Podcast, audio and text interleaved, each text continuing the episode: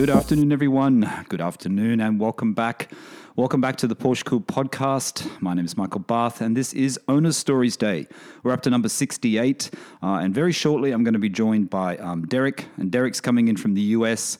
Uh, Derek, uh, by the list of cars that he's owned that he's just sent me uh, yesterday, I think it was, Derek is a real car guy. I'm going to try and fit it all into an hour. I don't know how we're going to because he's had a lot of cars and a lot of Porsches in there as well. So we've got a good chat coming up. You would have seen from the title the couple that he has at the moment. Um, so we're going to talk about those. Um, and that's about it. So let me just let me just get Derek. He's coming in from the US. I haven't actually asked Derek exactly where he is, um, but he's coming in from the US, um, and we're going to start talking to Derek about his Porsche cooled owner story. Okay, welcome back, everyone. Welcome back to the Porsche Cool podcast and welcome back to Owner Stories. Like I said, number 68. Um, we're almost at 70, only a couple more to go. Um, hopefully, I'll get that far. Today, I want you to uh, welcome Derek. Derek's here with me now. Uh, good evening, Derek. Thanks for coming on the podcast today. Hey, good evening, Michael. Thanks for having me. I really appreciate it. And I'd like to apologize before we go any further because I did cancel you the other day, so I apologize for that. Um, my unfortunately my day job got in the way as it does every now and again. It's a pesky thing. Not a problem. so Derek's coming in from the US. Uh, just so the listeners know, uh, Derek, you're in New Hampshire, correct? You told me, which is in New England. I got it right. Yes, yes, the northeast of the United States. I have been. I, I, just want to let you know. I have been looking at your Instagram too, and I noticed um, there was a car on your Instagram which you haven't given me on your list. So I'm wondering oh, where that came from. Which one was that? The three five six. Oh, I don't have it on there. No, I sent just just so everyone knows. I, I shot over a quick list of some of the cars I've owned in the past to Michael, so that's what he's referencing. Um, is that an old photo? Is it? It was. Uh, it was a '64 356. I guess. I guess I don't have that on my list. Oh, maybe you do. Maybe you do. I just saw it on your Instagram and I thought that was a current photo. Oh, you do, 64356. But that's not a current car, though, is it? Before we get not. into it, it is not. No, is not. no, no. It's one I've unfortunately let go. Very unfortunate because the C is the one. I want to talk about that when we get into your Porsches because I, I don't understand why you would let that one go. That one's a fantastic oh. one to ah. keep. It's a keeper. I know, I know. it was a real beauty, too. All right, let me just let the listeners know. So Derek sent me across a list, and Derek's one of the few owners that I've had on. There's been a handful of the owners that actually have a lot of cars. Derek's got a really strong car passion. I can see by the cars he's owned. He's had a lot of cars in total. I didn't add up the total, Derek. I, I, I don't even know how many there are. There's a lot. Um, but I will let the I will let the listeners know now. There's 11 Porsches I counted. Um, Derek's into bikes as well, so we're going to talk about that. But before we get into the cars, before we get into where it all started, before we get into where all the Porsches started, let's go back to the very beginning. And when you first started noticing Porsche, Derek, was it something when you were growing up that used to see around the neighborhood or used to have friends or family own it? When did you first start start noticing Porsche? And when did this car bug happen to you? When did it all start for you? Sure. Um, well, I, I, where I grew up, um, it was pretty blue collar, and and I can't ever truly remember seeing you know that classic story of a Porsche driving by or you know on a school bus seeing one pull up next to you or anything like that. Um, there was a Porsche dealer a few towns over, um, but you know we really never had any occasion to go by there. Um, the funny thing is, I think my first exposure to the brand was someone had given us. I must have been maybe eight or ten years old, and they gave us a, a die cast. Uh, Porsche models. They, not not matchboxes, but they were maybe six or eight inches long. They oh yeah they they were made of kind of a heavy die cast, and I, I remember specifically that there was a a brown uh, long hood, and then there was a uh, the, the like a police branded, like a German police branded uh, early 911, and I think a 356 too. And my brother and I, my younger brother and I, would race them around the house and smash them into things and you know as little kids do not appreciating them and the doors would fall off and, and the hoods would fall off and we really beat them up unfortunately but i always remember just thinking they had such a cool shape so unlike anything else i had ever seen um, so I, I, do think that that stuck with me and then fast forwarding to a high school um, one of the kids uh, in my uh, high school pulled up in gosh i think it might have been a 2.7, okay. maybe like a 76 or a 77. Um, it was pretty beat up, but he and his dad were working on it, and he would he pulled up to high school in it, and and I was just like, God, that was like out of a movie. It was like, you know, just you know, just kind of got up and, and he walked, he walked into class and I just looked at it. I was like, oh my gosh, what is that? So I think ever since then, that, that was really where my, my attention kind of came from to the brand. And, um, you know, it wasn't until after college that I kind of dove in myself and started with the transaxles and worked my way towards the rear engine cars. So when did the um, when did the motorcycle bug start kicking in? Was that from a young age, or did that happen a little bit later in life? No, no. Um, my my parents told me that they'd kill me if I ever got a motorcycle, and so it was never in my plans. And um, my again, my brother um, found an old beat up Kawasaki something or other, and I think it was running on three of the four cylinders, and he stashed it at my house, and it was sitting in my driveway for you know a month or two, and then one day I just said, you know what, I'm just going to take it up and down the, the road. I made it maybe 20 feet, and I was like, oh my god, this is just so crude and so awesome, and Yeah. and I don't even think I had a helmet on. It was just, it was awesome. And after that, I was like, all right, that's it. And I went and took a course.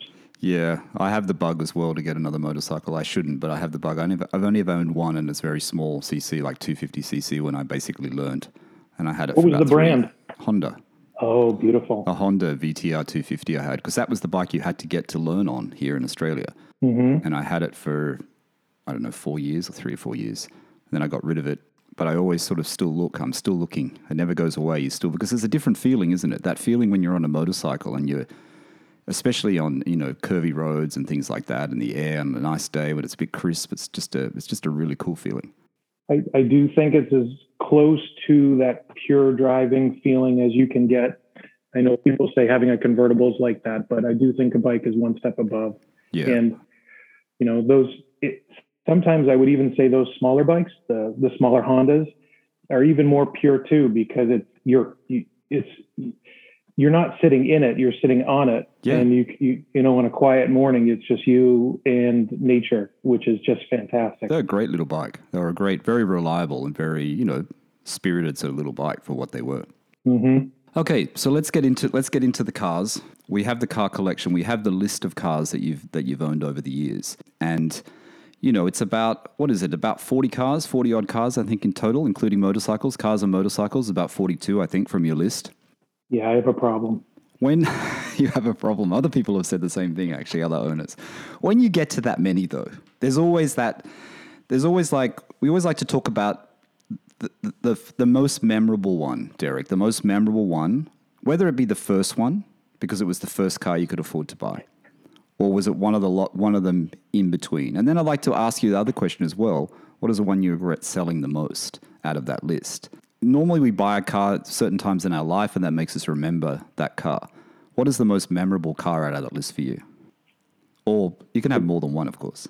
Yeah, no, that's it's a great it's a great I have different cars that are memorable for different reasons. You know, learning to drive a stick on one of my very first cars, Honda Prelude, little teeny two liter, um, I thought was an absolute rocket. I, if you had told me that this was as close to a Ferrari as you could get, I would have believed you. Um, and you know, it's I can only imagine if I were to get back in it now. But I learned to stick on that, and I had such amazing memories of, you know, hitting 100 miles an hour and um, you know driving around with five friends in it, and they're coming out the window. So great memories there. Um, learning to drive on an old um, Grand Marquis station wagon with the wood panels on the sides, and you know the big Oh, okay. so, so there for sure. And then, but I, I would say probably a car that still holds my heart um, because I loved looking at it was my first Porsche. It was an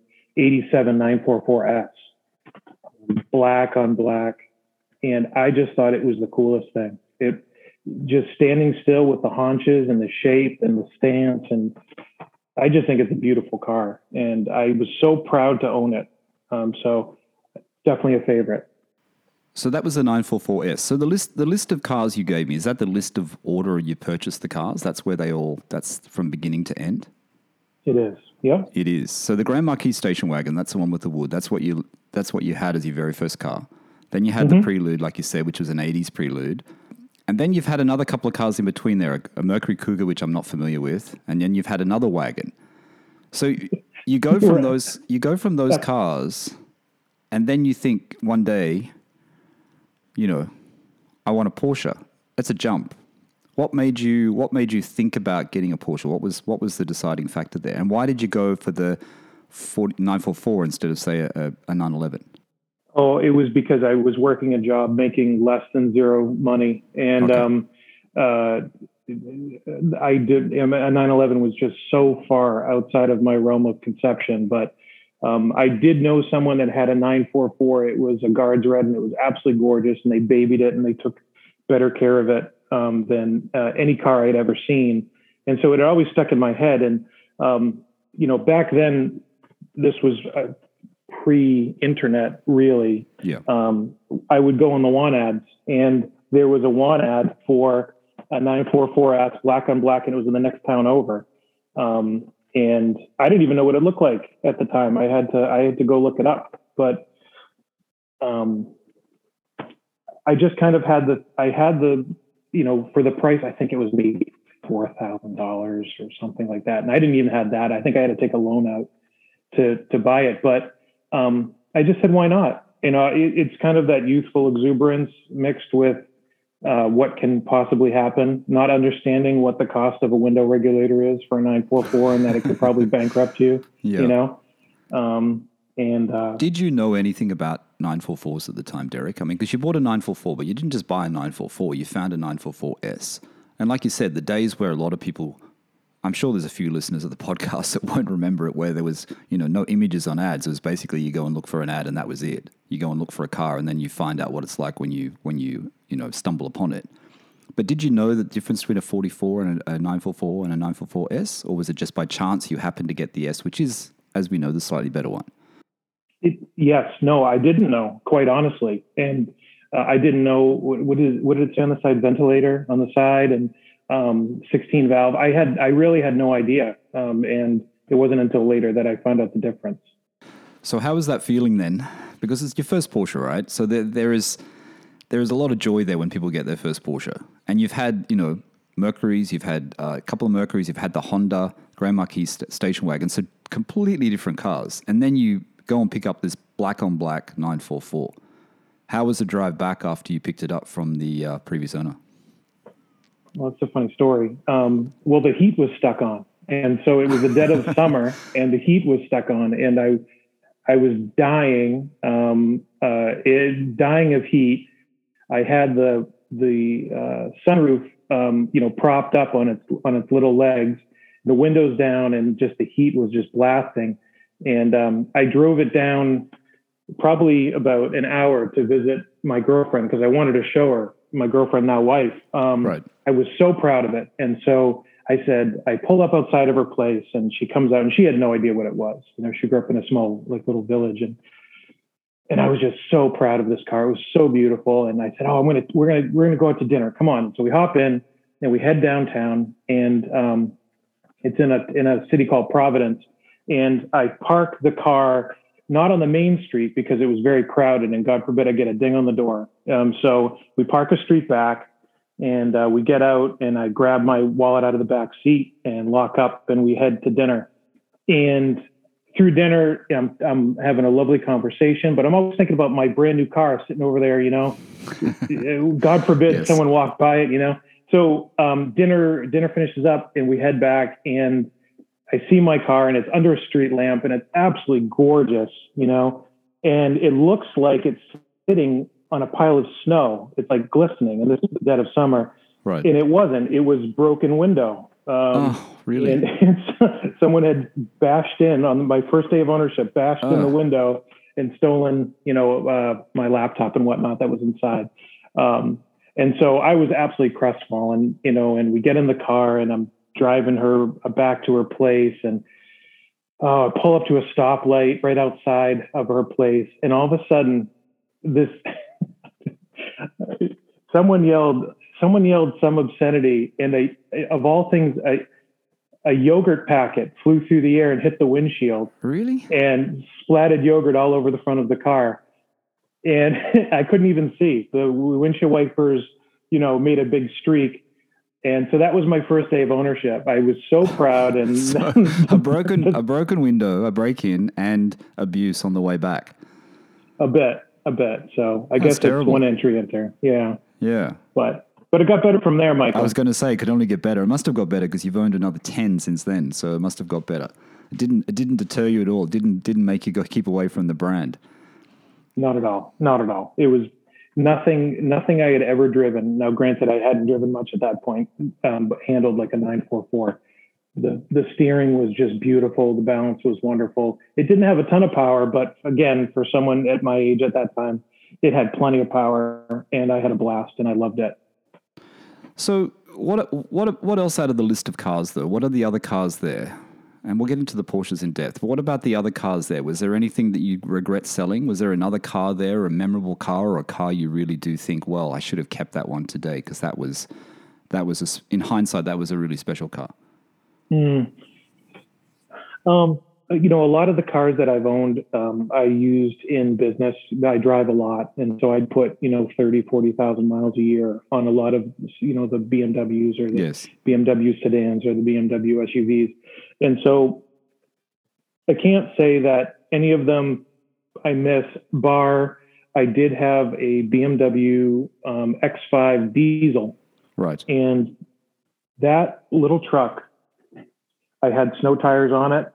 It would go through any storm. It was the most comfortable, beautiful um, SUV. It was actually one of my favorite cars, you know, that are outside of the, the sports arena Yeah. I've ever owned. I absolutely loved it, and I was I drove it to 180,000 miles, and I was gutted when the motor gave up because I wanted to drive it more. What I year was that, that. Derek? Which one was that? The X5 That was an 014. Oh, 14. Okay. All right, So let's get into that because we're going to go through all the Porsche. I think we will go through all the Porsches you've owned because I think there's there's probably a little story to each of them, and I think the listeners would like to hear those stories because you've had a really good selection of Porsches. A lot of people, you know, listening to the podcast will think, "Wow, I want to have one of those," or you know, "How did you manage to get that?" You know, especially when you, we talk about a 930 and things like that. You know, and the 356C, for example, and the car you have today, which is you know one of my favorites, which is the one that I always you know, as much as a 912 fan and that I am, and I've spoken about it many times before, and I haven't gone off that trip, um, the 911T is the one that I would prefer. You know what I mean? That's always the one that I prefer. And I know you have one of those. I'm going to talk about that. So, when it comes to you know your current cars, I mean, it seems like you said you know you have you've had a lot of current car, a lot of cars that you use for work, and it seems like you've had cars that you use for the bikes as well, right? So the current out of your current cars, you have you have a GMC, which is a truck. I'm guessing that's a truck, right? The 1500. A, a pickup truck, yeah. Yeah, so that'd be for that'd be for the bikes. So you have practical cars for the bikes. Is that what you mainly use that for? To to put the bikes in the back to Yeah. take them places. Do you Sure. transport them places or not? I the state I live in, Michael, is pretty rural, and so I'm really blessed to go out my door and have some beautiful driving roads. So I don't generally have to transport my bikes much Okay. by the truck, unless I have to, you know, take them to a shop and I can't do the work myself. Oh, right. Okay, okay. So let's get into the. Let's start with the Porsches then. let's start at you know we've we've gone through the 944S, and that was the second Porsche that you owned. Let's let's just briefly go through these ones till we get to the current day. So the the first Porsche you owned, um, the very first one, was that was that the 44 or was that the 924? The nine, the, the the nine four four was the first one that ran and drove, and and I, it was my daily driver. The nine two four was a real bucket of bolts. My little brother found it again in the one ads, I think, and uh, it was one of those where it was in the yard and the hood was up, and we pulled up, and I think it was guards red at one point in its life, but it had a lot of primer and Right. someone someone was trying to make a Carrera GT out of it, and um, they Okay. cut the, they had cut the wheel wells, and it was it was a mess. Um, and so he somehow got it started for us to prove it worked. I don't know what wires he crossed, um, but it sat in our garage, and we. I'll say this: the one thing uh, that two things that were wonderful about it is it got us to dream about what could be, um, and we were excited for that. And we also learned how to read German wiring diagrams, which is a whole um, feat in itself. So did you and your brother work on that car? Did you try to get it back and running? Did you? Yes, yeah, that was yeah, like uh, it was pretty much pre-internet, and we had we found some shop manuals, and um, we never got it on the road. I'm really sad to say we tried really hard, and but we were kind of going to school um, and going off to college, and it, it just kind of fell by the wayside. Okay, so you start to get familiar with the brand, though. You're getting familiar with the brand, and that was the first. So that was the very first one, then the 924 Turbo. Yes.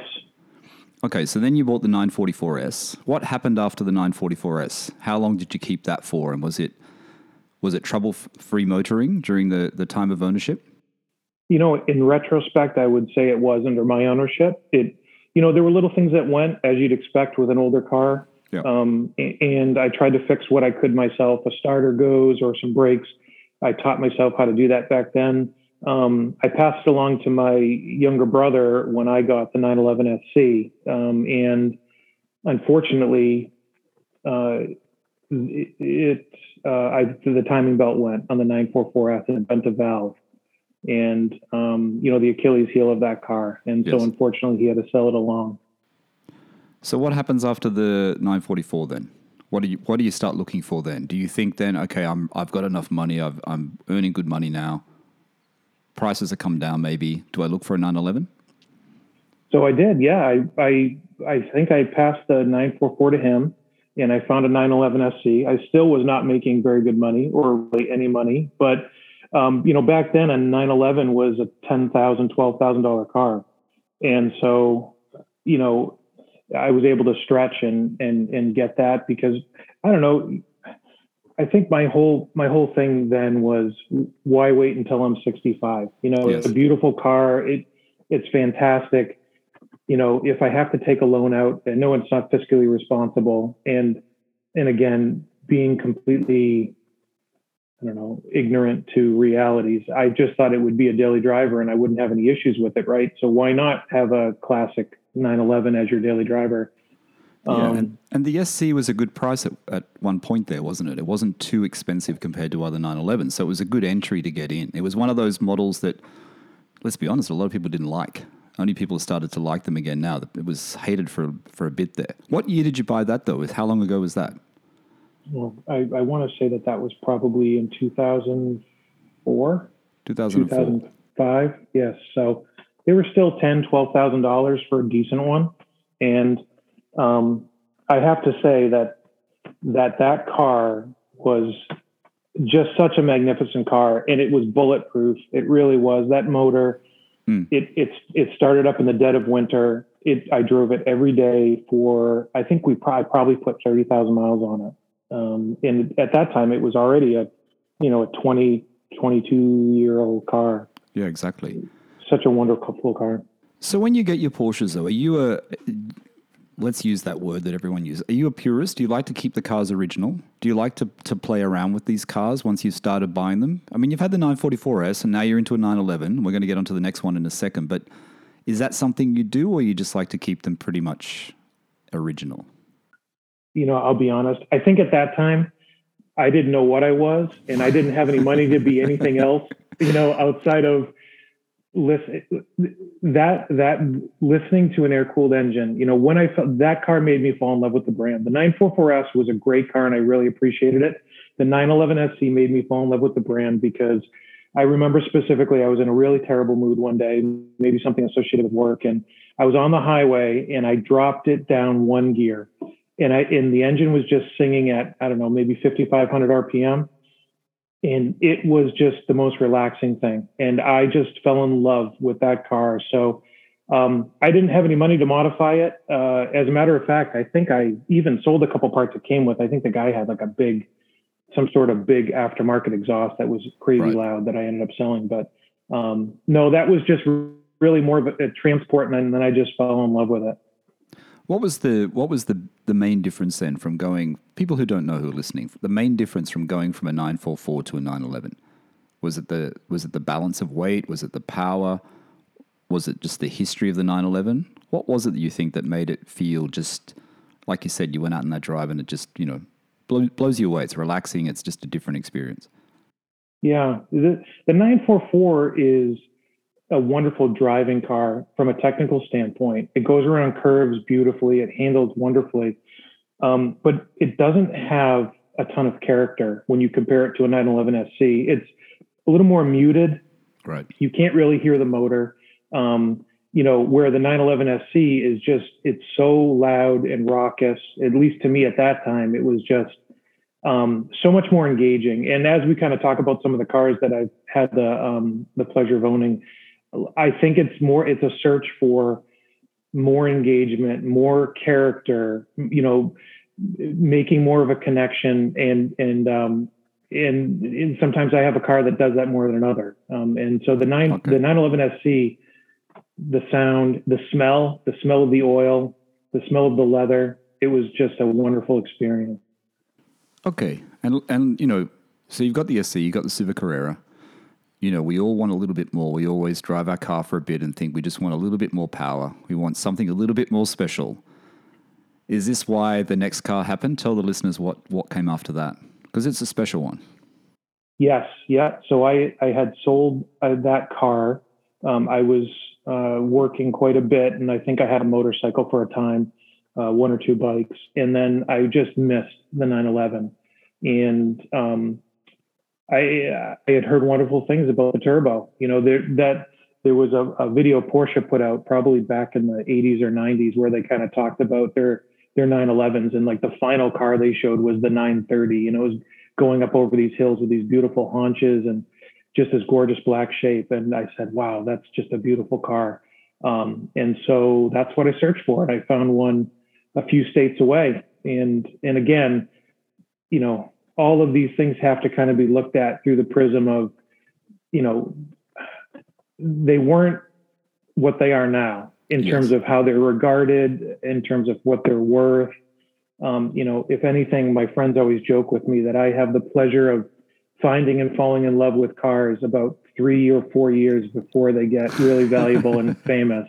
And I've already sold them. That's okay though, Derek, because you're buying it for the passion. You know what I mean? You're buying it because you really enjoy buying it. And who knew? In and I'm guessing you bought that 930 watt in 2005, 2006 or something, was it, or a bit later? It, I think it was probably it was it was the car I got married in. Uh, we left the church in it, so I think Oh, that fantastic. was oh, 07, 08, 08. Gosh, but I you sold it. Don't, You don't tell sold the wife. car. You you sold the car you got married in. Uh, I know. we won't we won't get into that. No, no. But well, listen. So, all right. Here comes here comes the first controversial thing I'll say. Right. Um, the 930 is a beautiful car to look at. Yes. It's not necessarily a beautiful car to drive, and Yes. I, it I've heard other people say that too. yes, and and and I'll tell you why. And again, please, these are my opinions from me because I I'm sure your audience is screaming at their radio right now. be but yes. Yeah, no, it's listen, it's an iconic car, no doubt, and it's gorgeous. Um, you know, it that motor has such low compression that when you're not on boost, just puttering around town, um, it's it's a real chore to drive. You know, Yes. it's it's it it goes beyond engaging. It's actually work, and um, you know, you'll break a sweat if you're in traffic and you're trying to change lanes and uh, you're trying to you know um, go down like small, slower roads. It's sprung a little bit more tightly, so it doesn't do great Right. over you know rough roads. But the real thing for me and why I actually decided to sell it was, you know, they always talk about how the turbo is a light switch. You know, you hit 4,000 and all of a sudden it, the boost is there. Well, Yes. that couldn't be more correct. And I found that the only time I ever really opened it up was on an on ramp to a highway. You know, you Right. do the on ramp, you'd be in, I mean, first was good for 60 miles an hour. So you, you'd nail first, slam it into second, you'd be doing 100 miles an hour in second. And then all of a sudden you shift to fourth because it was only a four speed. And then it might as well have been a Honda because you're just on the, on the highway, you know, doing highway speed. So I- Okay. It was almost too much car for the highways to really enjoy. And to really enjoy it, you had to be going fast. I think that's a general opinion of the 930, isn't it? I mean, as groundbreaking as it was when it came out in the 70s, you know what I mean? It really was. The technology behind it, you know, all of that, all of the things behind the turbo, um, the 930 turbo, were, were, ground, were groundbreaking for Porsche. It was, a, it was a huge car for them. But that thing Oh, with sure. the boost and, like you said, and the power, that's been said. I've heard that on other podcasts. I've heard read articles about it. I think someone else who's been on Owner's Stories told me about it. In fact, I think even James at Porsche Platz here in um, Australia from Adelaide, um, RSR Classics. I mean, he always loved the SC. He said the SC is a great 911 for the power delivery, for the experience. Um, I don't know whether he compared it to a turbo, but I know he said the SC was was one of his favorites, and he's owned a few. You know what, Michael? It, the the SC had five gears, and the turbo had four. Four gears, And yeah. so, and so, you know, if your idea of driving, especially on B roads, right, is growing through the gears and enjoying yourself, yeah. you never did that with a turbo because you were in second gear, second gear where you were doing 30 or you're doing 90. You never had to shift. But the turbo looks very cool. Beyond cool. What Just- color did you have? absolute sexiness. It it was um. I, I'm afraid I don't remember the paint code number. It was black, but it was kind of like a like a gray black. It was like Okay. a ghost black. It was it was pretty beautiful. So how long did you keep it for? Did you keep it for very long, or was it just too much of a car and you thought it's not giving me the pleasure that I need from a 911? It it, it I had it for a few years, um, and also like to be fair to the car, you know, I, I didn't I wasn't at a place in my life yet. I was still, um, you know, just married. We lived in a an apartment, and it lived outside under a car cover, if you can imagine, Oh, right. uh, in New England, which you know we get snow. I mean, our winter is six to eight months long, so um, it, it it wasn't really fair to the car. Uh, so um, you know, I ended up I ended up selling it probably after two or three years. Um, and wanted something maybe a little bit more engaging, something that kind of going back to that SC. I'm, I find myself always chasing that SC in terms of the experience. Oh, it's good. Good to know. Yeah, I know the SC is very. It's really come of age. The SC, I have to say, it really has. People are. I mean, the prices have gone up. I mean, I don't know prices in the US. I know prices in Australia have gone up a lot. But you know, even the turbo. You know, the 930 turbo. You had the 79 turbo. It's probably five times the amount now than what it was in Australia in, in 2005. That's how much it's gone up, if not more. If not more. I So would say the- the same same multiplier here. Yep, same just about. multiplier. Yeah, it's a bit crazy. I mean, it, it. You know, look. You know, we all have a life to live, and, and things happen in our life. And when you buy these cars, and you don't realize what you have, you know, until later, and and things change with Porsche so quickly. You know, things that are hated are loved, and things that are invaluable are valuable. So you never know.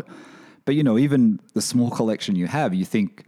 Do you ever think back and think, wow, if I would have had these cars in my garage outside now, and I've got a great, I've got a great Porsche collection.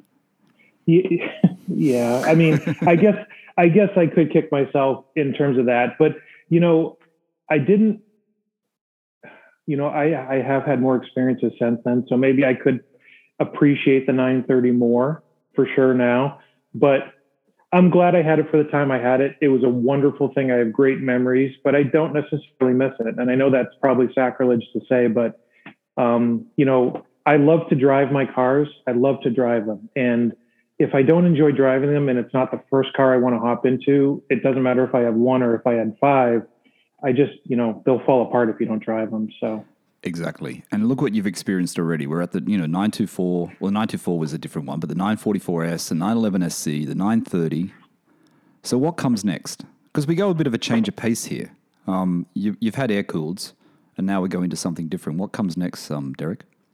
Yeah. So, uh, and again, it, I seemed at that point in my life, I'd bounce between a sports car and then I'd miss driving a motorcycle. So I'd sell that car and I'd get a motorcycle, you know, usually like an older BMW uh, Airhead or something like that. And, um, and then I'd, I'd drive the motorcycle for a year or two and then I'd miss a Porsche and I'd go back to that. So, um, after that, I actually found a, a oh, gosh, I think it was an 06 Boxster S.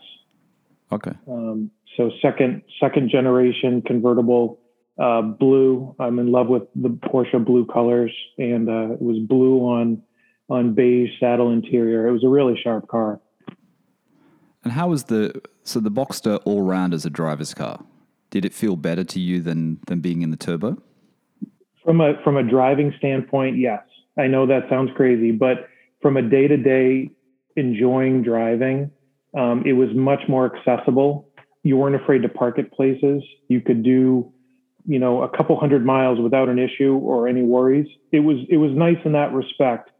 It was definitely more modern, so you lost a lot of the character. But I don't know. It's kind of funny, right? Like as cars get more and more sterile and they get more and more insulated in Yep. the in the pursuit of comfort. Yep. Car, I find myself going back to cars that I thought were insulated and saying, "Man, those are actually drove pretty darn well." You know. Um, So that was I quite remem- new. At, was that quite new at the time? Sorry, Derek. That was quite new at the time when you bought that then, because it was an 06, wasn't it? The Boxster, Boxster Yeah, S, it was, right? It was a few years old, maybe. I think maybe this was uh, maybe 09, 2009, 2010. But it's a manual, right? For sure. For sure. Absolutely. Yeah. So you have the Yeah. Boxster. We've got to get through. We've got to get to the current one because I want to talk about the current one. We get we have the Boxster, and then you go back to air cooled. Tell the listeners what what you you bought after that. So was there a bike in between this one? Was there a BM? Because you're a big BMW fan, aren't you? And I, you know, I think anyone that looks at motorcycles has to appreciate um, BMWs because they're really uh, great bikes. And I noticed you've got an R9T as well, your current bike, which I think are really nice looking bikes. Um, my friend in. Bahrain actually just picked up a. He's got a KTM Super Duke. I think it is Super Duke 11. Going by memory here, 11, 1100 or 1190, I think it is. And he just picked up a 90s um, R1100 GS, I think. Oh, beautiful. Yeah. Yeah. The, uh, you know, the BMW bikes are, you know, compared to a Ducati or uh, some of the Japanese bikes are, they really drive like tractors, you know, Yeah. Um, but I think that's why I love them. That number one, pretty much any BMW motorcycle that's a GS, which I've had a couple uh, GS adventures as well as a lot of the older Airheads, the slash fives and slash sixes.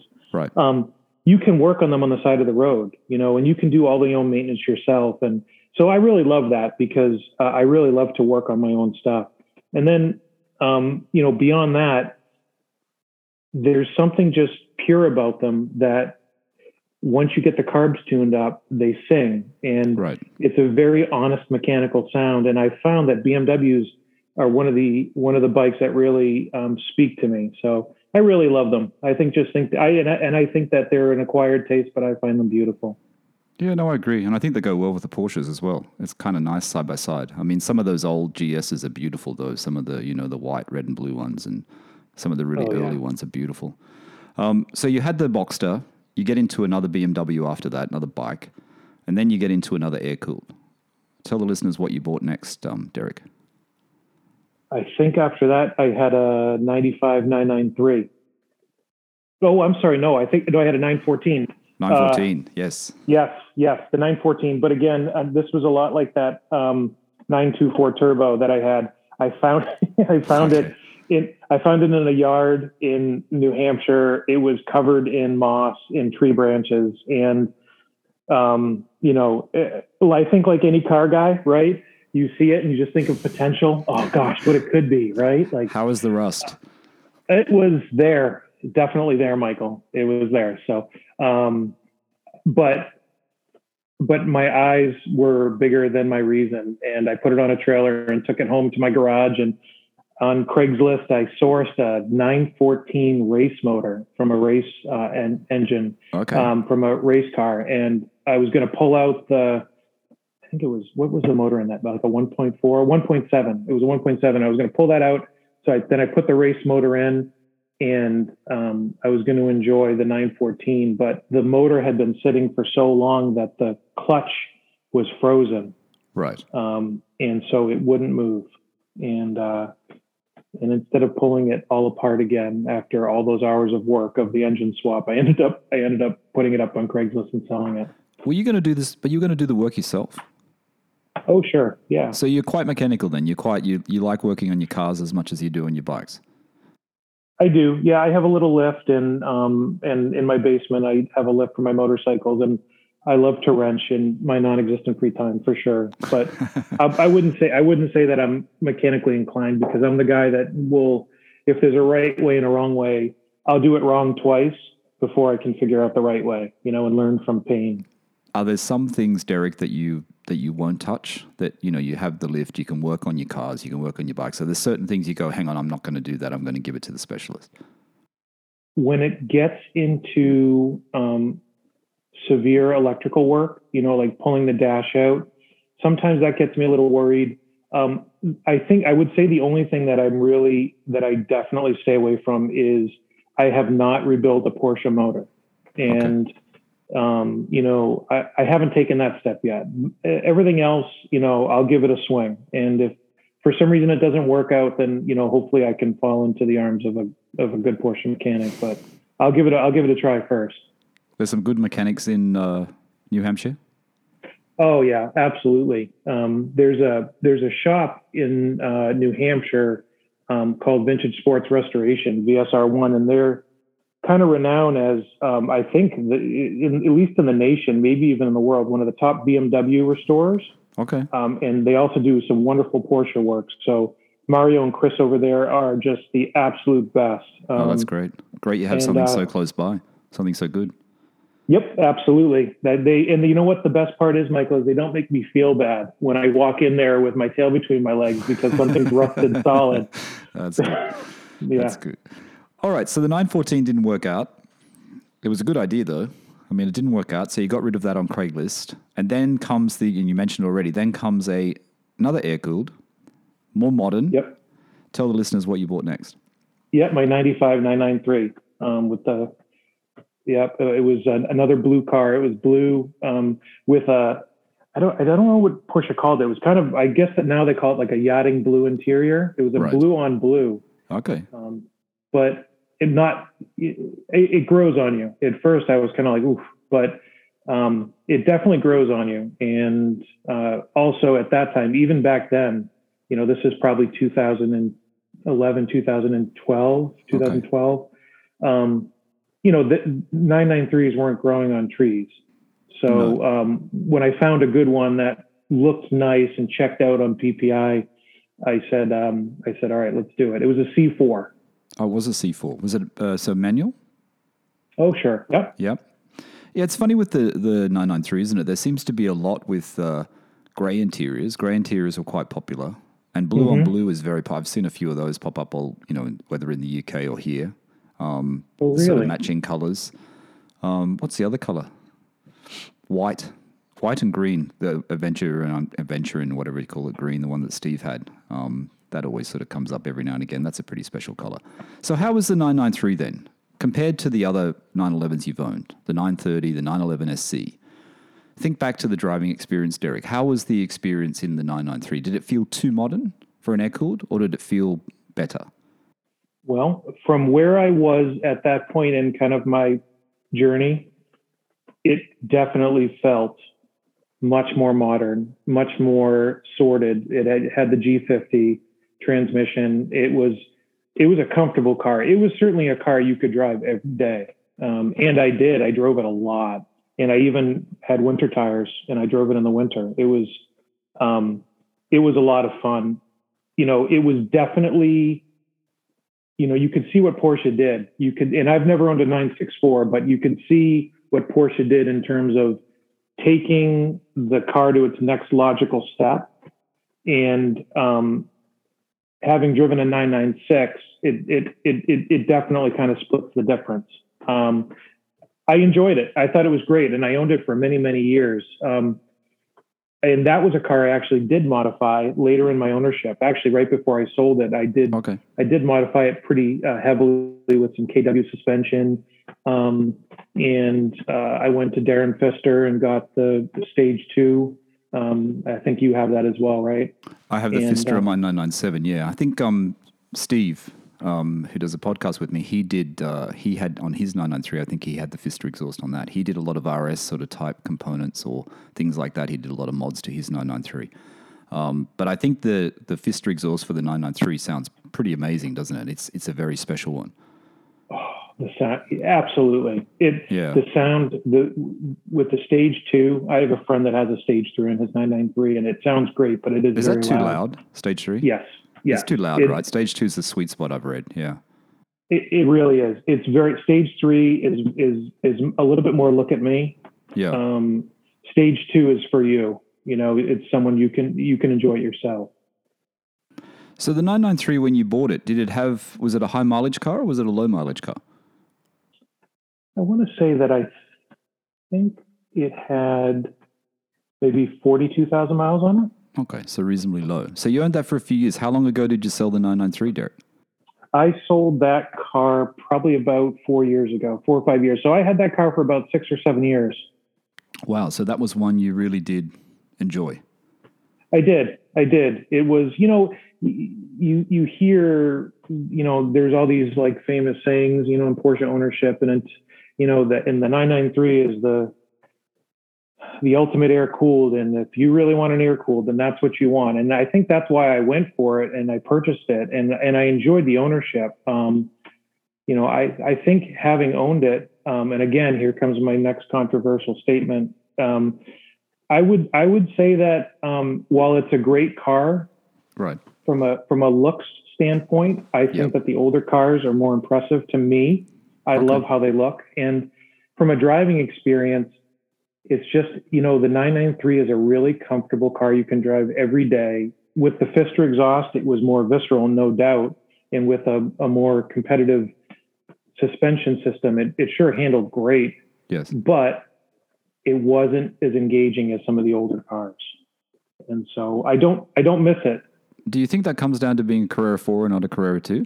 Or you just think it's yeah, just no, I, I, think I think I think that that probably definitely has something to do with it. And I've never driven a Carrera 2, and I can't really speak from experience on that. But you could definitely feel the heavier front end on the Carrera 4. Okay. There's no doubt. So you have the 993. I think you go into a. I think from you go into a bike after that, another bike, another BMW, right? Yes, yeah, an older older slash five from the early seventies. Yeah, very. Uh, what was it? A seventy two? Oh, that's very special. That one. The R seventy fives are nice. Very nice. I still have that bike. It's a, it's one of my favorites. Oh, that's the one still on your list. That's the current. Oh, right, you do too. Okay, very nice, very nice. So you go into that, then you have a an Audi. We won't touch on the Audi. You have an Audi Q7. Then you get something pretty special, which you don't have today. Tell the listeners what came next, Derek. So I actually had the 993 at the same time I found the uh, the 64 356C. Okay. Um, and so I actually was very lucky enough to own them both at the same time for a period of time. Fantastic. Um, and two two beautiful cars, very different for sure. Um, the 64 had a cool story. Uh, actually, I purchased it from. Um, are you familiar with Nathan Mers? He's uh, pretty uh, uh, uh, big with the Porsche Club of America over here? Not really, no.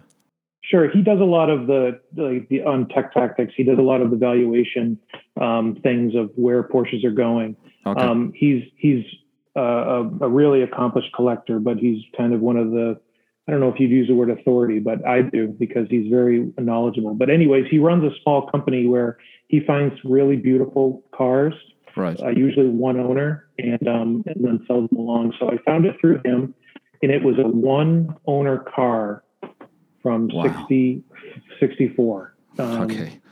So yeah, you bought it, you how how many years ago did you buy that?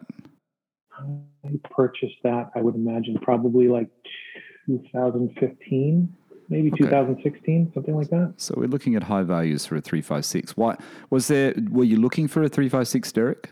Were you looking for a 356 or this one just came up and you thought it's a good time to dip my toes and, and try a 356? Because you bought the C, and I think, I mean, I know the A's fetch higher values, right? But isn't the C the sought after one? Isn't that the one that people kind of enjoy the most? I think I think that people agree that the C's are the most driver focused cars. They're right. the ones that you can take on the road. They have power to keep up with traffic and they have disc brakes to stop. So from a from a pure driving standpoint, they might be a little bit more approachable. I mean, the A's are gorgeous yes. for sure. Um, but I actually think the C's are gorgeous too in their own way. Um, but that's why I, I, was looking for a C. I, I, I if I was going to get a car, I wanted to drive it, and so that's that was kind of where I focused.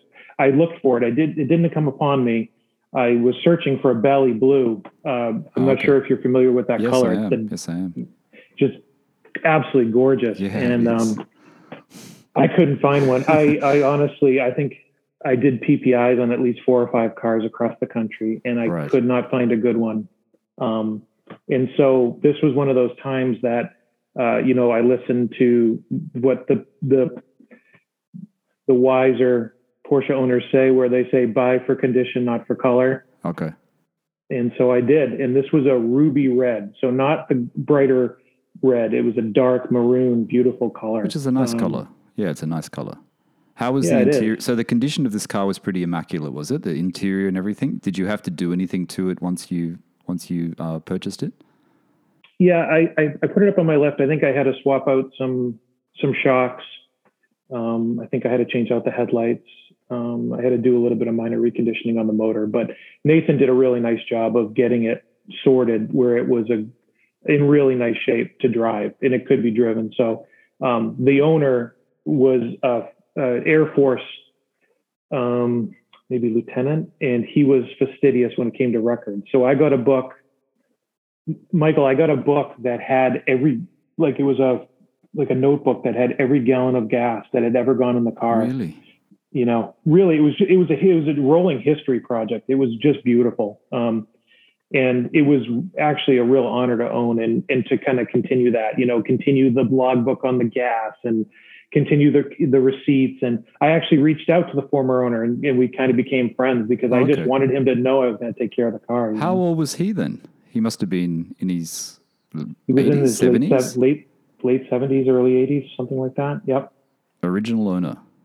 hmm Wow, fantastic. So I'm guessing really that cool. sort of a car like that, you're not really going to mess with it, are you? You're not going to mod it. You're not going to change anything. You didn't change seats out or do anything like that.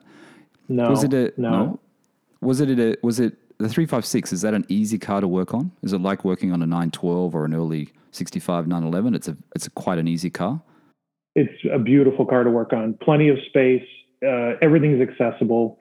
It, it was six volt still, and so once you kind of wrapped your head around that, it was nice. You know, that the toughest part of owning that car, Michael, was the ethanol gas that ran through it. Because if it would sit for a long time, Right. Um, I'd, I'd always back it out of my garage and I'd find a puddle of gas and, you know, one of the carbs I'd have to pull off and try to rebuild because the ethanol had eaten through the seals. right. Um, carburetors. Can you actually work on those? Can you? Aren't they a bit tricky to work on on those cars? That's like Yeah, that's very specialist, very specialist work, Derek, to work, to fix the carburetors on a on an early Porsche. It's, it's real black magic. And I wouldn't, Time consuming, time consuming, isn't it? it is, it is, it is. And um, I, beyond rebuilding them, which I could do with my journeyman skill, getting them adjusted is the real trick. And Yes. that is, that I'm afraid I have to admit was beyond me. Okay. That's when I called up my friends. You called your friends for that one. So you got the 356. Um, is your brother driving Porsches at the same time? Because your brother has a Porsche passion too, right? Has he got Porsches in the garage where you guys are going out on drives at this period? Because you've got your 356. You must have thre- friends that have something that's pretty special as well. Um, my brother's definitely a car guy. He he went more into the BMW world. Uh, He went into kind of classic BMWs from the '80s, and so he he's really a, a fan of the BMW marquee. Um, and I do have friends that are are car folks, but I have to say that uh, I haven't found anyone as sick as I am when it comes to the brand. So, um, so you, you know, usually like when I had the 993 and the 356, it was cool to have someone over and we'd go for a drive Yeah. and swap off, you know, and do that, which was great. So which one went first then? You've got the 993. That's a, almost like a perfect two car, two Porsche car collection, really. There, 993 and a 356C. People would be very happy with that. I'd be happy with that. So then you, you've got those two cars, Derek. You decide that one has to go or they both have to go. What happens?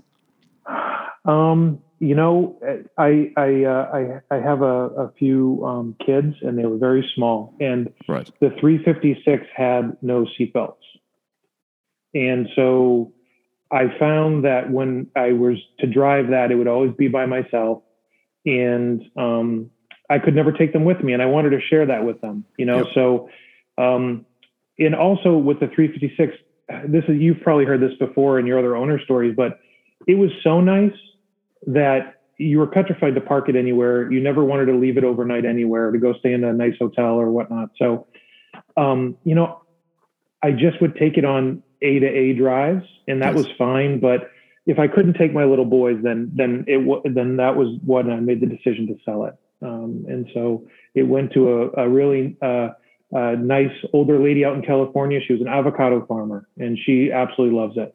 Really? So how did you Mhm. sell? How do you go about? So you how did you go about selling the 356? Did you just do it privately or you go through some kind of broker? How do you do it? You just organize the sale of your own cars? Uh, yeah, yeah. At that time, I definitely did. Um, I think I she actually found me through the Porsche uh, Club of America. I think I posted it there. It wasn't, you know, I I guess really you just try to look for where you think people would appreciate it the most, right? Yes. And um, and that was where I landed, and that's where it was found. And the 993 actually went on Rennlist, I think, okay. and found a real enthusiast there. The 356 was how many years of ownership, Derek? I had that for I would say about three three years. Okay, so we don't we don't like to talk dollars and, and cents that much here, but after three years on a 356C, you must have been quite happy when you moved that on. That would have given you money to get into your next uh, your next Porsche. Sure. Yeah. You know, it it what I can say about pretty much all of my ownership of the brand, I've never gotten hurt. You know, it's I've never, I've always end up selling them before the they explode in value, you know, yes. but I've always been able to really drive them and enjoy them and then pass them along and use that money to kind of roll into the next project. So it's been, it's been really fantastic in that respect. And the 356, you know, I didn't, it, it didn't appreciate greatly in my tenure, but you know, it definitely, you know, a couple thousand dollars more, which was great. The 993 actually, I bought back in 2012, and you know that doubled in value. So that was wow. nice. But wow. Um, but uh, yeah, so they were, but they they both went to great owners that really appreciated them. Okay, so the two air cooleds are gone, and what do you decide to do? What do you decide to buy? Do you get another air cooled? Um, what comes next? Um, well, my my wife had been driving. Well, during my gosh, she's had her Cayenne S, her 013 Cayenne S for she's kind of had it for six or seven years now. So she's had that throughout the ownership. Um, but of course, you know, I drive motorcycles for a bit and then I go, what am I doing? I just miss, I just missed a Porsche. And so yep. I, um, I found an 09, uh, 997 Carrera. Perfect. Where did you find that? Was it a local car or was it a? No, that was, um, that was down. So I'm not sure how familiar you are with the geography on the eastern seaboard of the United States, but it was in uh, the state of Georgia, okay. and um, and so I actually was on a business trip and flew into Georgia instead of flying home. It, it was being it was traded into a Mercedes dealership, and I found it online before they had posted it um, officially, and uh, and it was blue. It was that blue color. It was beautiful. It was a Carrera, base Carrera. Yes. Um, but point two, nine nine seven point two though, right? Two thousand and nine. Yeah. So it's point two. Yep. Yep. The dot two. Um, and um, so I flew in. I, I'd given the guy a, a, deposit right away. He's like, "Well, you know, I could take some more pictures and get back to you." I said, "Nope. Here's a here's a deposit." And I flew in. Sorry, and, Derek. Uh, Why did you act so fast though? Is that because you know there are we, we know sometimes when cars list in Porsches list on you know Honda dealers or Mercedes Benz dealers, sometimes the price is a little bit low. Sometimes the dealer is not really onto the pricing, or sometimes the dealer just wants to move it fast. Was that part of the reasoning, or this car was just a really good car and you wanted a 997?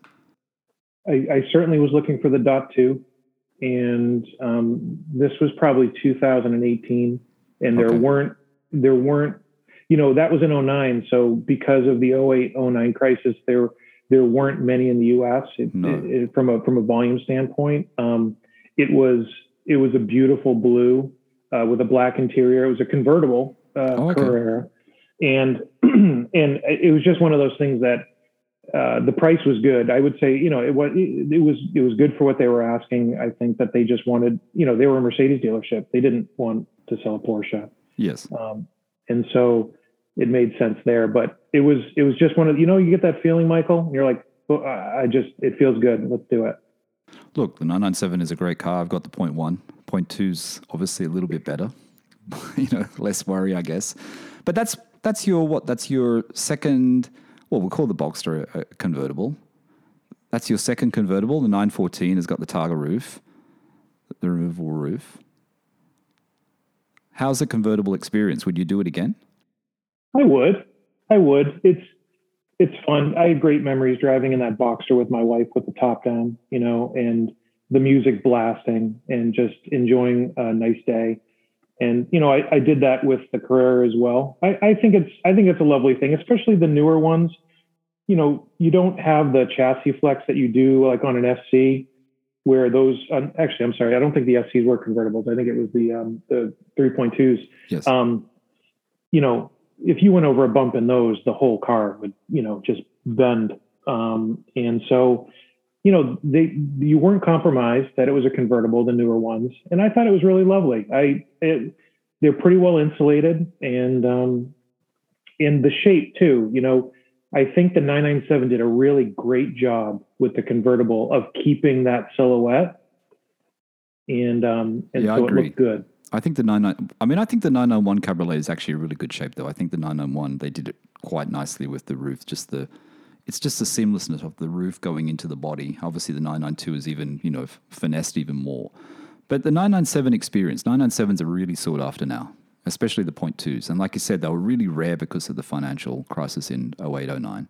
Um, there's not many manuals. There's not many point twos coming up. And when they come up, they come up, you know, in 2018, I think in, in Australia, they was probably selling for 140 for a point two, um, which is a lot, which is a lot considering a point one is probably half the, half that value. Right. Do you think it's right. a, do you think it was it a good ownership experience the 997? Because you've missed the 996 here and I want to ask you about that after that and you missed the 964. But Mhm. how was the experience of owning a 997? Because you didn't own it for very long it looks like. You've sold it you sold it off pretty quickly. I did, and and you know, I'll I'll certainly answer your question about what I thought of it. But the reason I sold it, you know, I think I probably sold it prematurely, but I sold it at the beginning of the pandemic. Okay. Um, you know, because just with the uncertainty of the world, um, uh, it just didn't make sense to have a have a car uh, at that point. And so, um, you know, of course, in retrospect, right, because the world was going to end, the zombies were going to come down the street, and and and all that good stuff, and and it wasn't right. It wasn't the right time to own a Porsche, was it? it didn't feel like the right time. But boy, oh boy, I'll tell you, um, the the uh, the Porsche market has not done what I thought it was going to do. You know, No. at that point. So, but the 997 Carrera, the first thing I'll say about that car is that it was incredibly fast um, for the base, the base Carrera. Yeah, you know, yeah. I, I drove an S or two, and certainly those were fast too. But I was always really surprised about just how quick that car was.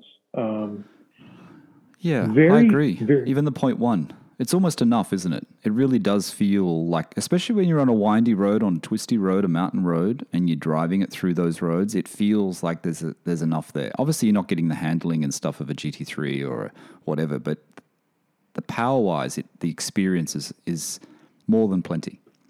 I think I think that's a wonderful way to describe it. I do. I think it was more than adequate, and you know, I found with that car to really get engaged with it, you were you were doing illegal speeds. You know, it it was it was so capable that to feel a little bit crazy, you were doing something way crazy. And um, you know, it, again, to each his own for sure. Uh, you know, I thought that it was a, a beautiful car. The one thing that I was disappointed about it when I first got it was how quiet it was. It was a very quiet car compared to some of the cars I'd owned before. Right. Um, and so I ended up uh, getting uh, stage two Pfister uh, Okay. exhaust on that. Nice. And you know what I actually did is I took it a step further and I got the actually, you know what, Michael, is it's funny. I actually think when I was researching the exhaust, I think I watched your video. Oh, really? Uh, yeah, I That's did. That's an old one. I, That's an old one. it's an oldie but a goodie. But um, yeah, no, I, I like the Pfister. I mean, I'm you know Darren's a great guy and, and he does a great product and it's become so popular over the years. I mean, really has. And he started with the 993s, didn't he? 964s or 993s, and then you know 997s. And I mean, it's it's a great it's a great product for the for the cost. It really does, and it, it still sounds. Look, my car when you start it on the 997.1, it sounds amazing. When you're reversing, it sounds amazing. When you're going through the twisties, it sounds amazing. But you don't have that drone in the cabin. You don't. It's not terribly loud when you're just driving, but that's kind of what I wanted. Do you know what I mean? That's what I wanted. Um, but when you really want to experience it, the sound is there, which is which is more than enough. I think. I say it's more than enough. The other day I drove my car and I thought I need more, but I think it really is. I drove it again the other day and it, it feels more. It feels enough. Really does. I think I heard you make that comment when you were talking to Stephen in one of your last episodes. Yeah, and yeah. I had Um, that sort of doubt in my mind, but I think it's okay. if if I don't know if anyone has this modification by you, but what I did do when I put the Pfisters on that 997 is I also got the cross pipe. I took out the resonator in the middle and I got the the, the X pipe, I think they called it. I don't Um, know if you can do that on a point one though. Can you? I know the point twos people do the shark. Is that the SharkWerks and they do the the cross pipe? I don't know. I think the point one there's something. Oh, it, it's not compatible with that. Okay. Yeah, I I wasn't I, didn't know that. I don't think it's compatible unless there's something else from you know another supplier, which another manufacturer, which maybe there is, maybe there is, maybe I need to look into that. But I think it's okay for now. So you had the 997, pandemic started. We all know that's still going; it hasn't finished. And then you, then you are Porscheless. You don't have a Porsche. So what do you buy? You've had a few, all those other cars in between. You buy some motorcycles and you buy some other cars. What happens in between before we get to your um, your last car, your last Porsche? I you know you know what filled the gap and and I still have it and I absolutely love it is I bought a, a 2008 Mini Cooper S Cool. and M- Michael it you know I, I know I'm super late to the party but but but what a fun little car it is it's a little go-kart it's a manual it has a beautiful like saddle interior with a it's a it's it's a convertible Yes. um, and um, I don't I don't know what people thought of me when I bought it compared to some of the cars I might have owned in the past, but what I year don't is care. it? What year is it, Derek? Your Mini Cooper? It, it's an 08, so it's it was the I think the last year it was either the last year or the second last year of the first generation supercharged motors Fantastic. um, before they went turbocharged. Which if you're gonna if you know in my in my opinion in terms of reliability, but also for driving experience, if you were gonna find a car you'd want to get the supercharged first generation. They're just so much fun. Yeah, it's a great. I mean, it's it's a very it's a great car. It's a very popular car, obviously in the UK and, and even in Australia here. But it's it's a lot smaller to what you've owned before, right? It's quite a small car. It's chunky. I mean, the, the minis are chunky, but they're they're you know they they've got a bit of width to them, but they're a small car. They are. They are. But a lot like Porsche, even like the 356, inside, there's way more room than you think, um, which is uh, fantastic. Uh, also, what I Four appreciate seats. about that car, it's four seats and, and, and the wheels are pushed out to the absolute edges. It reminds me a lot of the 992. You know, they move the wheels out Yes. just about as far as they could go. And um, I really think it's fantastic. in saying that, let me let me just uh, share your Instagram. That's okay to share your Instagram, Derek. Yeah, of course. Um, if you want to go and follow Derek uh, on his Instagram, it's 11 past 9, spelt E L E V E N, past 9, N E I N. I'll put the, the link to his Instagram, to Derek's Instagram, in the description of this podcast. Go and have a look while we're talking uh, at the last stages of the podcast, and you'll see the, the, Mini, the Mini Cooper S is a bit further down, and uh, Derek's other cars that he's owned, plus his motorcycles. It's a really good page, so make sure you give Derek a follow. Mini Cooper S, good choice. I mean, I think it's a good choice. I mean, I've spoken to other owners who have had minis as well, or own minis, um, you know, as well as as well as 911s. Great driver's car, fun driver's car. So you had the bikes, you got that little bit of a gap. So you had uh, you had some more motorcycles you bought along the line. Is this when you bought the R9T? That's the R9T as well, isn't it? That you bought. Yeah, I, I think I had the R9T for the last few years. Last, yeah, maybe three or three years, four years. It's a 014. So I bought it used with very low miles, and that's a beautiful bike. Fantastic. So then when when does it start happening when you start thinking I shouldn't have sold my Porsche. I, I need to have one in my garage. I'm going to start looking, but this time I'm going to look for something pretty special as well. How does it come about? How does the next one come about? And everyone knows what it is because it's in the description of the podcast, the title of the podcast. But how does your uh, next 911 come to be, Derek? Oh, you know, um, it it was a, a lot of work. It was a lot of work. It was so I had in my mind that if if you know I've always wanted a long hood. I've always wanted an F body. Uh, just um, I just think they're just the most beautiful shape, you know, and and and you know, where everything comes from. It's the you know the taproot car, and um, I had a picture at a car show, probably going back ten or fifteen years, of Okay. myself with uh, some folks, and I was kneeling in front of a 912, uh, but it was an Albert Blue 912, and I just thought it was the most beautiful car I'd ever seen. And I always promised myself that someday um, in my Porsche ownership that I'd I'd have a long hood Albert Blue uh, Porsche, and it was a 911T, and I looked specifically for a 1972.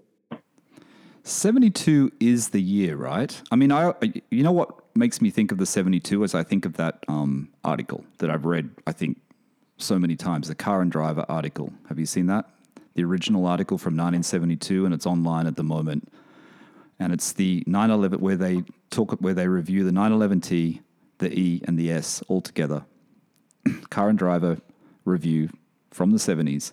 Um, and I think they they praise the T about how even though the power is not as much as the E and the S, the experience is, if not better, um, because the car's quite light. But before we get into that, how did you? You say you wanted an Albert Blue, and that's a beautiful color. But how do you find? I mean, to find a 911T in 72 model, to find it in, you know, to find one of those in good condition. How do you find one that's that's also in Albert Blue? How long does that take you? It it took me about I would say three years. Three Oh. years. three years of every day going to um, the same not not only the you know the usual spots of looking for cars hoping they'll pop up but um, you know going to the early 911s registry boards and spending time and getting to know folks and honestly just sending notes out and saying hey do you know anyone who knows anyone?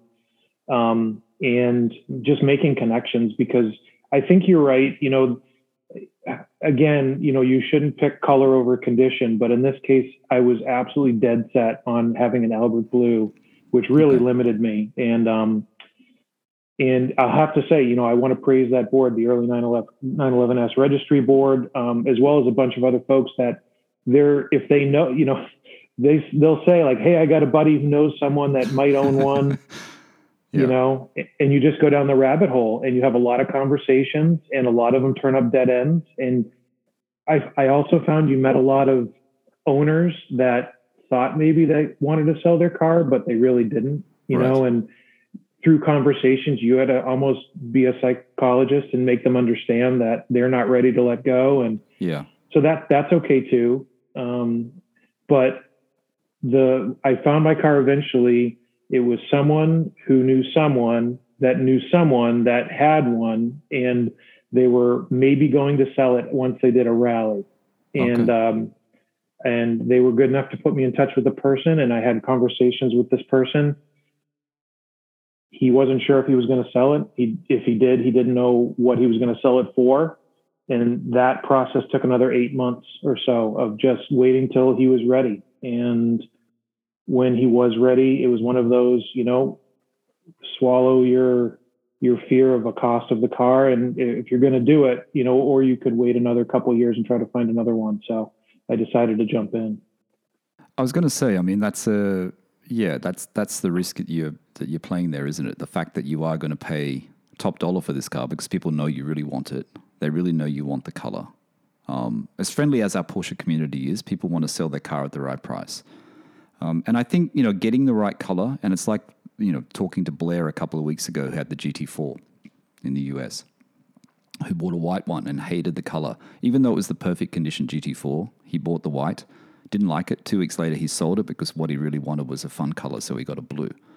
Um, And I think that I think we all do that. Like it's almost the perfect spec except for one thing. But if it, if it's the color that you really do dislike, it's going to bug you for so long. And I think that's I think that's great that you actually like pursued it for that long because that's a long time to be chasing a car. Three years. That's quite a long time. And It- when when you got the car though, you said that you you preferred the color over the condition. Was the condition okay or not? the condition was was okay. What was really cool about this car is it was a pretty special car. Um, it it had the matching numbers motor, Okay. but that was outside the car, and in it the owner had put a 2.7 liter uh, hot rod motor in. Okay. And um, you know, I'm and he had lowered it to I think rest of world height, maybe even a touch lower. It has a nice stance to it, and um, and did a couple other small modifications to it, including some seats and whatnot. And so it wasn't, you know, it wasn't that 356 that was in a bubble, you know, Yes. uh, per- perfect, don't touch it, which I kind of like. You know, I I'm I'm kind of at a point where I, you know, I, I would love to put my personality in it a little bit and, and do what I would want to do, and I don't feel like it's sacrosanct, which is Right. great. Um, but the, the color was everything for sure. That that 356, I love the red. I loved it, but every time I looked at it, it wasn't a Bali Blue, you know. And Yeah. th- I learned a lesson from that, and I said, I don't care how long it takes, I'm going to find an Albert blue. I don't know what it is about blue and long hoods, but they kind of work really well together. You know, the Yeah. blue, you know, the blues are just they just work with the shapes so well. They really do. So the the original engine, the matching number engine, you have that engine as well that came with the car. Did you say, or it I- didn't come? I do, I do. So that was so it's got a 2.7 in the original was was the original was The 2.4 2.4 wasn't it? Have, do you Yeah. think you'll ever put that engine back in or are you just going to leave the 2.7 in it for now? Uh, you know what? Ha- Having driven it with the 2.7, I, I sure want to keep it in there. It is such an amazing engine in that car, and it makes the most beautiful sounds. That um, I think I'm going to the 2.4. I'm going to get in great shape, and I'm going to keep it. And Yeah. you know, if I, you know, it's only a couple bolts to swap them out, and so maybe if someday, uh, maybe I will. But God, that 2.7 is a monster. Fantastic. You know what I think's cool though that you have actually got the matching number, and like you said, you've got it on the side. You can work on it. You can get other people to help you with it with the things you don't know what to do. You can put it in a crate, and you've got the original engine for the car. You know what I mean? You can just make it perfect, even if it, is, you know, I don't know how perfect it is, but you can make it perfect. So it's kind of Isn't like that a good, it's a good project, right? It's a great thing to have in a way. it's it's insane to say, right? Because who who would rebuild a motor you're never going to use and, and just to, just to have it? Why but not? but but but I do. I I have it on an engine stand, and I want to make it perfect, and I want to keep it. You know, I It's think we'd all would do that, Derek. We'd all do that because then you've got, you know, you're driving the car, you're enjoying the car. It's not off the road. You've got the 2.7, like you said, but then you've got the original and you can just make it, you know, perfect. Yeah, absolutely, absolutely. It and it and it's it, you know I feel like you're doing a service to the car by keeping them together. You know, and even if I never put it in, it was what it was born with, and it just feels right. And I know that sounds weird, but it, it's it's really cool. So you're searching for three years. You do the deal with the guy. You, you pay a little bit more for it, but it's worth it. You've got a great car. You've got the, like I said, 72 911T. First drive. Oh, How was it compared to all those other Porsches you've owned and driven? I finally found the 911 SC and surpassed it. It Fantastic. it was everything I thought it would be and more. And people had said, um, you know, until you drive a, a, a long hood, you know, you just don't really understand it. And I always thought that was a lot of, you know, silliness, right? Because Yes. there's a lot of amazing cars. There really are. And Porsches, uh, you know, every one of Porsche's marquees are just, they're just, the, the cars are, are fantastic in their own way. But God, Michael, like the 2.7 in that, the sound, it's it looks from the outside, especially in Albert Blue, it, it on the curves of that car, it makes it look very. It, I, I want to say quaint. You know, it's a very pretty car, Mm, and. Uh, in the Albert Blue, it's not like uh, some of the other blues, like Aga Blue, where it might look a little bit dated in in a good way. You know, like period, I should say Yeah. the Albert Blue is modern enough that it looks great, but it, it still looks like a classic Porsche. Michael, when you get in that car and you bury it, the the hot rodded 2.7, it I think it's putting out around I, I was told around 250 or 260, Really? and it But is the just original was only about 150, 160, wasn't it? It might have even been less. It might have even been maybe 140. I, I'm Wow. afraid I don't know. Wow, that's a lot in such a light car as well. That must be a that must be a real experience.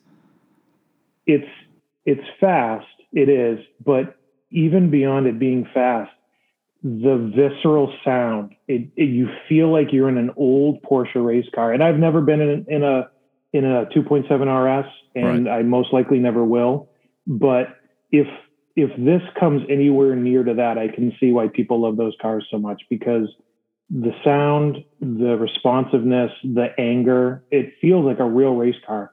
Um, and yet you can hop in it and do. I've I've done a couple hundred miles at a time, and on the highway, it's perfectly you know docile. And it looks like it's in really nice condition. The paintwork from from the images on your Instagram, I'm just looking at it now, and the wheels, the the, the Fuchs look like they're in perfect condition. They're they're they're in. I would say there's a, there's a patina on the paint and there's a patina on the wheels that Okay. when you get up close you can see them, but um, I feel like if I were to do anything beyond just you know some you know like light restoration in terms of you know buffing and whatnot, then I wouldn't want to. I would. I'd be afraid of you know hurting it. Yeah. so I'm okay with that. So you've got a car, you've got a 911 that surpasses the SC. You can drive it. You're not scared to drive it. You've got the spare engine. It's almost the perfect situation, isn't it? And that last picture you posted on your Instagram, the one where you're in the in the country, obviously near where you live, is just such a great stance from the rear. When you see the car from the rear, it's just got such a nice shape. Really does. it really sits down well. The, Yeah. the previous owner did a nice job with the suspension, and um, and it it's it does have a a Momo uh, Prototipo steering wheel. So Okay. uh, it, the smaller diameter actually I think makes it feel a little bit racier, um, and it's really nice. It's just so tactile. It's by far the most engaging car I've ever owned out of any car I've owned. Maybe approaching some of the motorcycles in terms of just pure mechanical, you know, joy. So uh, I, I'm absolutely over the moon with it, and Fantastic. you know, uh, having owned the cars I've owned. Um, I don't see. I think this is maybe the one I'd say that I'm going to keep. You're going to keep this I one, I- yeah. yeah, and sure. worth worth the money, that's for sure. Absolutely, the 911T is a beautiful one. How about the sound? Before we get into your favorite drives, how about the sound? Has the sound been tweaked, or is it just standard? The exhaust. So, great question. It, it's currently a Porsche heater box and Porsche. I think it might be a, a regular Porsche uh, muffler, Right. um, but uh, there's a small oil leak I'm working on fixing, and so I'm going to be putting SSI heater boxes on there. And so the big question is, what to do about the muffler? Do I put the original one on uh, the 2.7, or do I go down the road that you and Steven keep batting around of what you know what to do, what Steve. to do? Steve's changing Yeah. his muffler again. I think. Oh, is he? I don't know. I won't. I won't give it away. See what happens. Um, Derek, we're almost at the end. We've gone over a little bit, but um, let's get into your. Let's get into the drives. You've got this great 911T. You got the 72, 2.7 liter hot rod. We'll call it a hot rod. When you in the region you live, in the New England region, New Hampshire, if someone's coming to your to your area and they want to take their car, their Porsche, on a really cool drive, where would you recommend for for getting the best experience? There are so in this in the northern states of New England and Maine, New Hampshire, and Vermont. It's um, you know really mountainous country. It's um, uh, just absolutely gorgeous with twisty roads almost anywhere.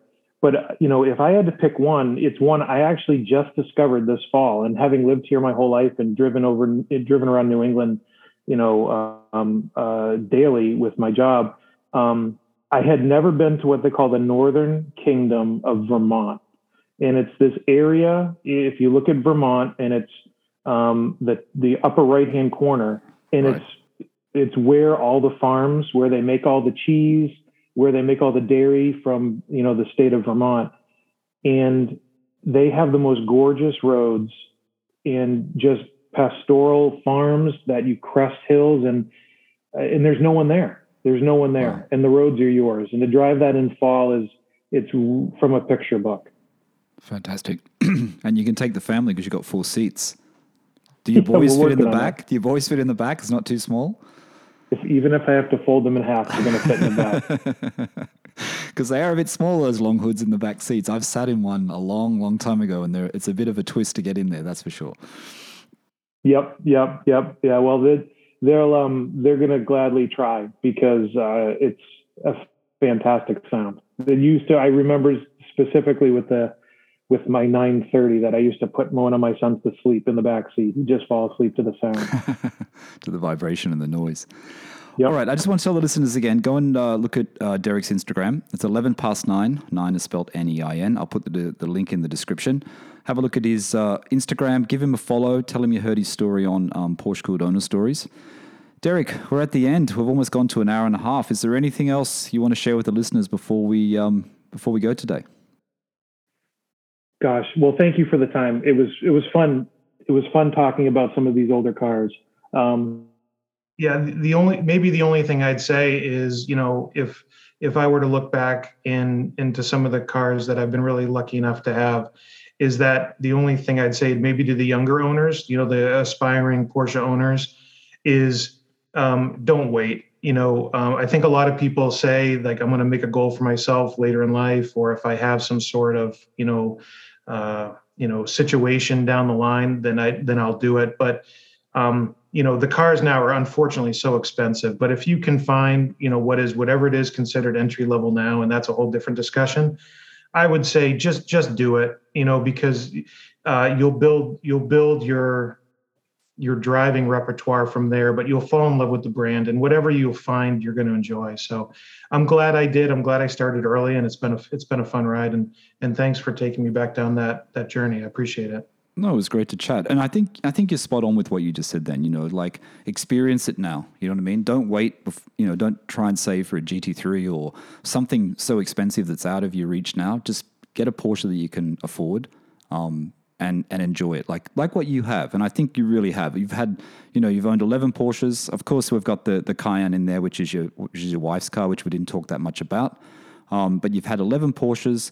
Your current one, I mean, you've, you know, from the 924, 944s, 924 was a project which didn't work out, the 944, the SCs, the Boxsters, 993, 356C, which maybe one day you'll grab another one, you think, Derek? I definitely see that. Yeah, I do miss that car. I, I took it racing once on a racetrack and it was really fun. And uh, it, I, I could definitely see myself owning it that again. But the um, and and now you know the 997. Now you've got the 911T, and you waited for the right color. You waited for the right car, and I think you know you've you've told the listeners today that it was it was definitely worth the wait, um, and you've definitely got a keeper for sure. Derek, thank you so much. Thanks for thanks so much for being on Owner Stories. I really appreciate it. It was a real pleasure. Cheers. All right, everyone. That's Derek coming in from New Hampshire. Uh, Derek with his 1972 Porsche 911T Albert Blue 2.7, um, originally a 2.4. He's got the spare engine, even better. And he's also got a Cayenne, which is his wife's car. All right, everyone. Thanks for listening to the Porsche Cool podcast. Bye for now.